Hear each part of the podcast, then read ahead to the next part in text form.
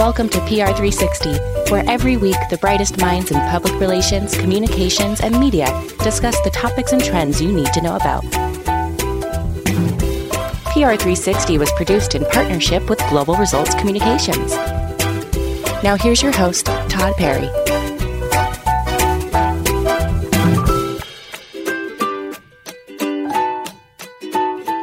Welcome back to PR360.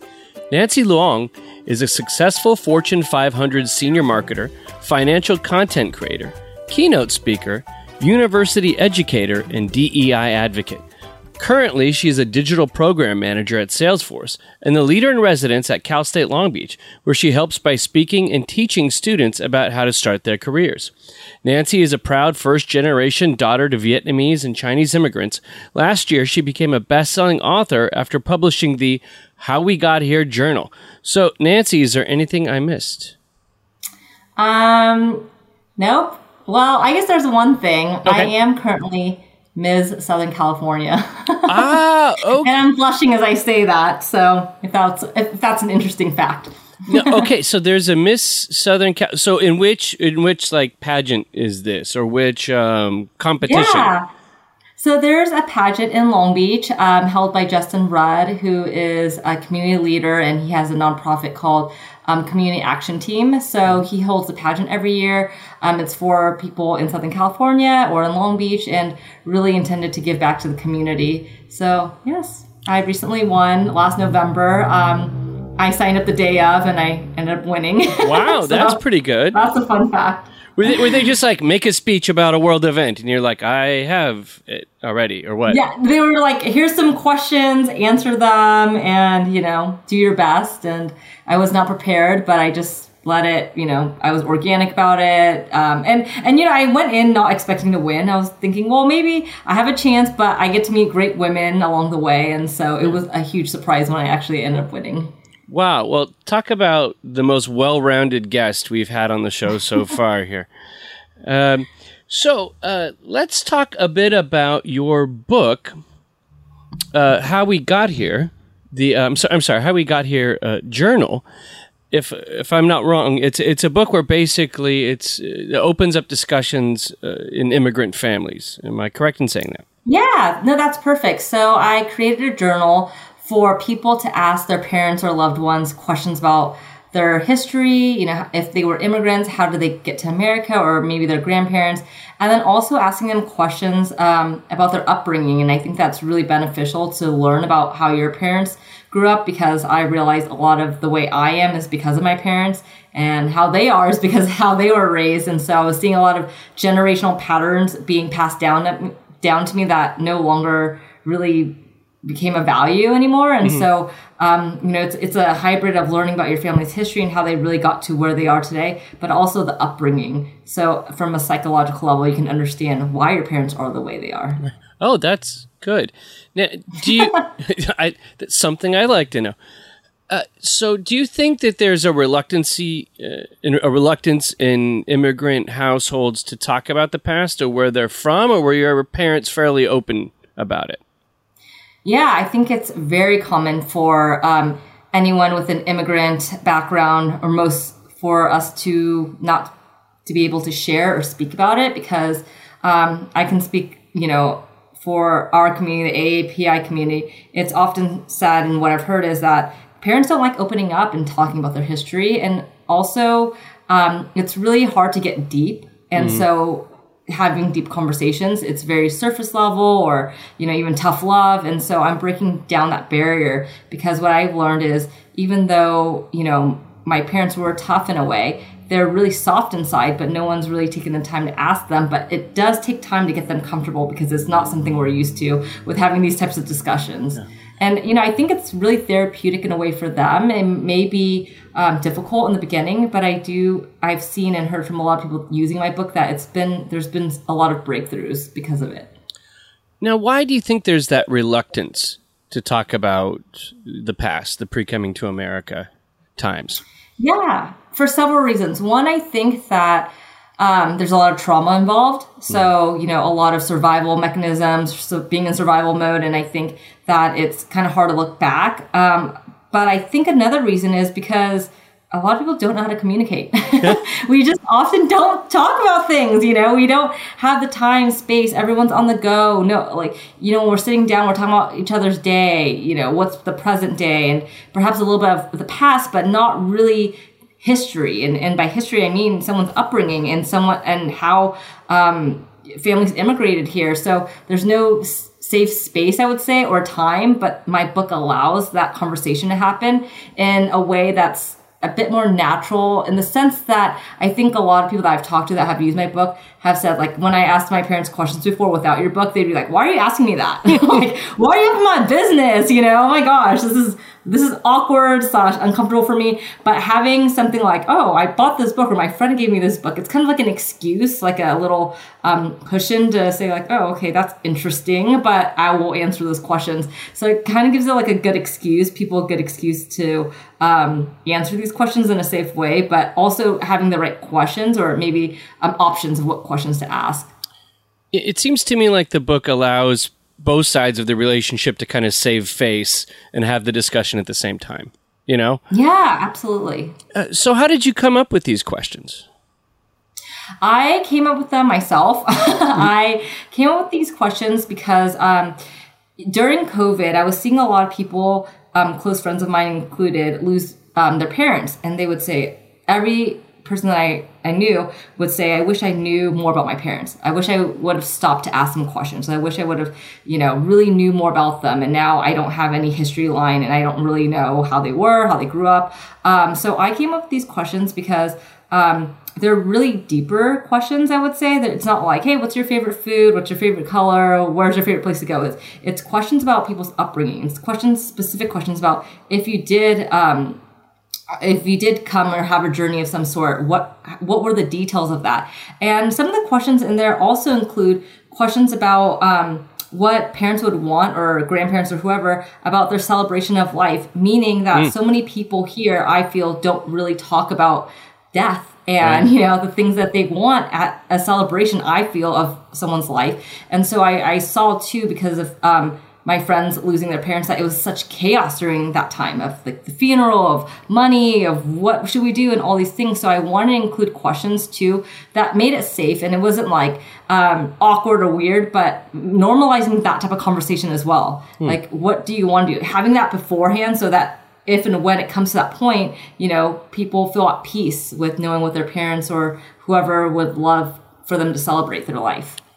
And so you, briefly touched upon the fact that in going through this with your parents that you learned that there were certain kind of behaviors and habits that they brought into your upbringing which didn't necessarily apply anymore because you're in a, a different time in a different context. Uh, what were those revelations yeah so one thing i would say is I really grew up like most Asians with tough love. Mm. and so that's how I saw love myself and that's how I expressed love. And I realized I didn't like that. I didn't like, you know, I didn't like um, for myself treating people with tough love as, in a way of hey i'm helping you by telling you this harsh truth you know? Mm-hmm. you know people don't need to hear that. I'm not a therapist and i'm not here to save people but i thought in a way this is how you're supposed to communicate because it's out of love. And so like that for instance i've softened up so much now. Whenever people will talk to me i listen i validate how they feel i only give feedback if asked. That is totally opposite of how i grew up which is i'm going to tell you how I feel, whether you like it or not. And it's going to be super harsh. And that's how I grew up most of my life. Yeah. And so, you know, I'm changing those types of generational patterns, um, as well as how I um, show love. Like, for instance, uh, my parents say I love you. They never hugged. They mm. were more acts of services like Asians love cooking to show love, and right. I did not know that growing up. Mm. so I actually thought it was the opposite. I'm like, well, I have enough food. Why do you guys keep buying the same things for me? But I didn't know that's how they like to show love. And so, you know, I have taught my family, um, and I say teach because I literally have to be like, okay, this is we're gonna hug without cringing, everyone. Yeah. okay, ready, go. You know, mm. and t- it took a long time. And so, and so saying I love you, like my parents say I love you now, but they never grew up with that because their parents never told them they loved them and their parents never hugged them. So it's like getting all these generational patterns that are passed down that really don't serve us anymore. Wow, that's that's heavy. But it I guess yeah. there's something nice in learning the love language. And oh, geez, I should have appreciated that, but be- because you kind of grew up in a different culture than than them, you you you might have missed a display of love and affection that might have been comforting to you at a certain point if you knew what it was. Right? Yes, exactly. That's why it's really good to learn all these things. Love languages, attachment styles, you know, can name more, but um, it's really beneficial to learn how people work because we often create stories in our heads about people. And, and I think this is a huge part of having a book like this or a journal because we create our own stories. But when we can hear the story and the narrative from our own parents' mouth, it's so different of, you know, groundbreaking stories you would have never heard of if you didn't ask or know about because you're like, wow, that's why you're this way. Okay, I get that now. And Yeah. I think having that compassion and empathy is so important too. Yeah. Like I, w- I wish I had this book when I was five. You know. Yeah. I, you know, it's it's funny because as as you're saying this, uh, I don't mean to bum out the people on the show, but recently I lost my father, and he was from West Virginia, which is obviously not the same culture shock uh, as somebody who's from Vietnam or, or China coming to America. But in Southern California, Huntington, West Virginia, is a bit of a different mm-hmm. place in many ways. And my dad was from there, but I never knew anything about it because he didn't want to talk about where he was from because it, it was it was West Virginia and it was very rural and it was kind of backwoods, I guess one would say. And I think he just wanted to move away from it. But then when he passed away and I had to write his like obituary, I didn't know much about it. Or, but I knew that that was an animated mating thing to him to make him move west and go to California and go to opportunity uh, away from a place that was very prejudiced and very, you know, uh, not the most, not as progressive, I would say Yes. in Huntington, West Virginia. But if so, if I would have had something like this, it would have been a good excuse to learn more about like his evolution, or you know, or some of the things and ways he talked to me about certain things uh, that maybe didn't have a place here that that might have been West Virginia. Um, what are some of the revelations that people have told you that that bought your book and and used it, for lack of a better term, used it on their family. Uh, are, are there any great revelations that you've heard about from people?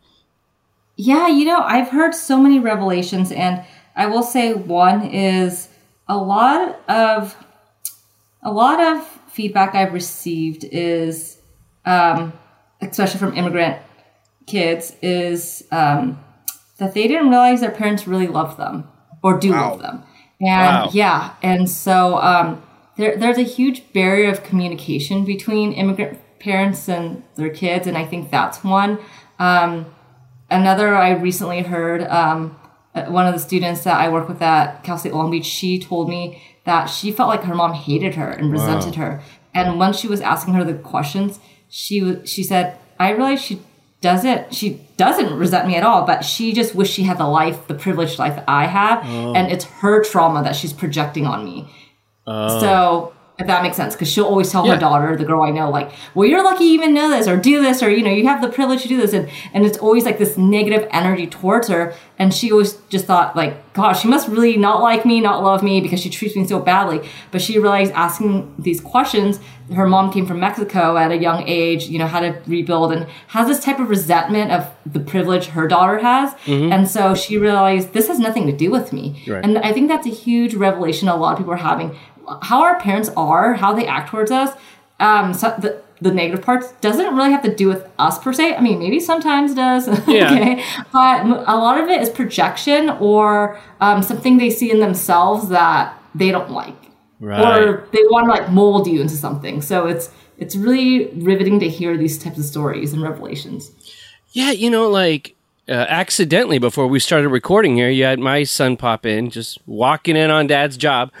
But Yeah. I, I, I would think that even though uh, I would think that it's almost somewhat emotionally healthy in some way. That if you came from a war torn place or some place where you really had it hard and your kid has it 10, ti- 10 times easier and they weren't taking every opportunity, you know, that, that it would be extremely frustrating. You know, so I could see that in the parents.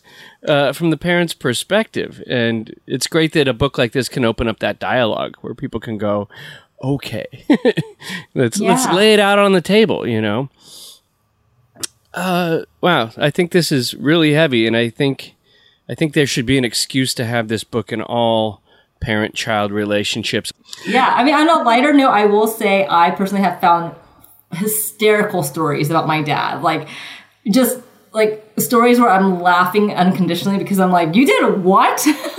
when? And mm-hmm. okay, this is, explains a lot about you now. And, and so I will say there are so many great stories. And, you know, even writing this, I found out that my grandpa on my mom's side used to be a journalist himself and had a passion of, you know, um, writing and um, you know he would do videos of breaking news like for like wow. locally i think it was it, so it was it was really cool to learn about all these things i did not know about or you know learning about the relationship my mom and her mom had which i never got to meet my grandma on that side so there are such great heartfelt stories you hear and then there's some deeper things too but i think that the deeper things too are really beautiful because it's mm-hmm. like it's it's really um will change your perspective i would say yeah. Wow, that's that's great. Um, to to pivot a little bit away from the book, um, you also teach people personal branding. And I guess recently you're at the New York Public Library and you did a seminar that you developed at Cal State Long Beach on the ethical principles of marketing yourself. And what are the basic uh, principles you shared in this? Yeah, so I wanted to create something that wasn't necessarily necessarily marketing as in what you will find out of a textbook. I want to share my own journey and what I have done to become successful in my ways um, with really honing in on how to be intentional with what you're branding and being genuine and authentic when you're doing it. Mm-hmm. Because I think a lot of times people feel uncomfortable with marketing or branding themselves. Um, but it's not about that. It's about really being confident in what you care about or what, whether that's a service, a product, a community you're building, um, you know, your social media, whatever it is, getting so comfortable with what you love that you want to share that, um, and how to do it in an authentic way. Um, so I think that's really important because oftentimes I think a lot of us, um, especially women, feel like we don't want to brag about this or we don't want to talk about this. But it's not about bragging, it's about self advocacy mm-hmm. and being really proud of something you want to share. So when you can get really intentional of why do you want to share this? Why do you want to brand this? Like that is going to help someone um, go so much further when you are very, very clear with what your intention is of the why. Mm. That's great. Yeah, I, I could see where it many people are uncomfortable putting themselves out there or creating a quote brand. Uh, they might feel that it's being narcissistic or uh, not genuine, or there's a whole bunch of, I guess, yeah. natural blockages that we have towards kind of putting yourself out there, and I and I'd assume uh, they're much greater if someone is a woman, uh, and especially if they're, um, you know, a person of color as well. Uh, that there's a whole bunch of barriers with that. Were there any DEI elements that were in your presentation?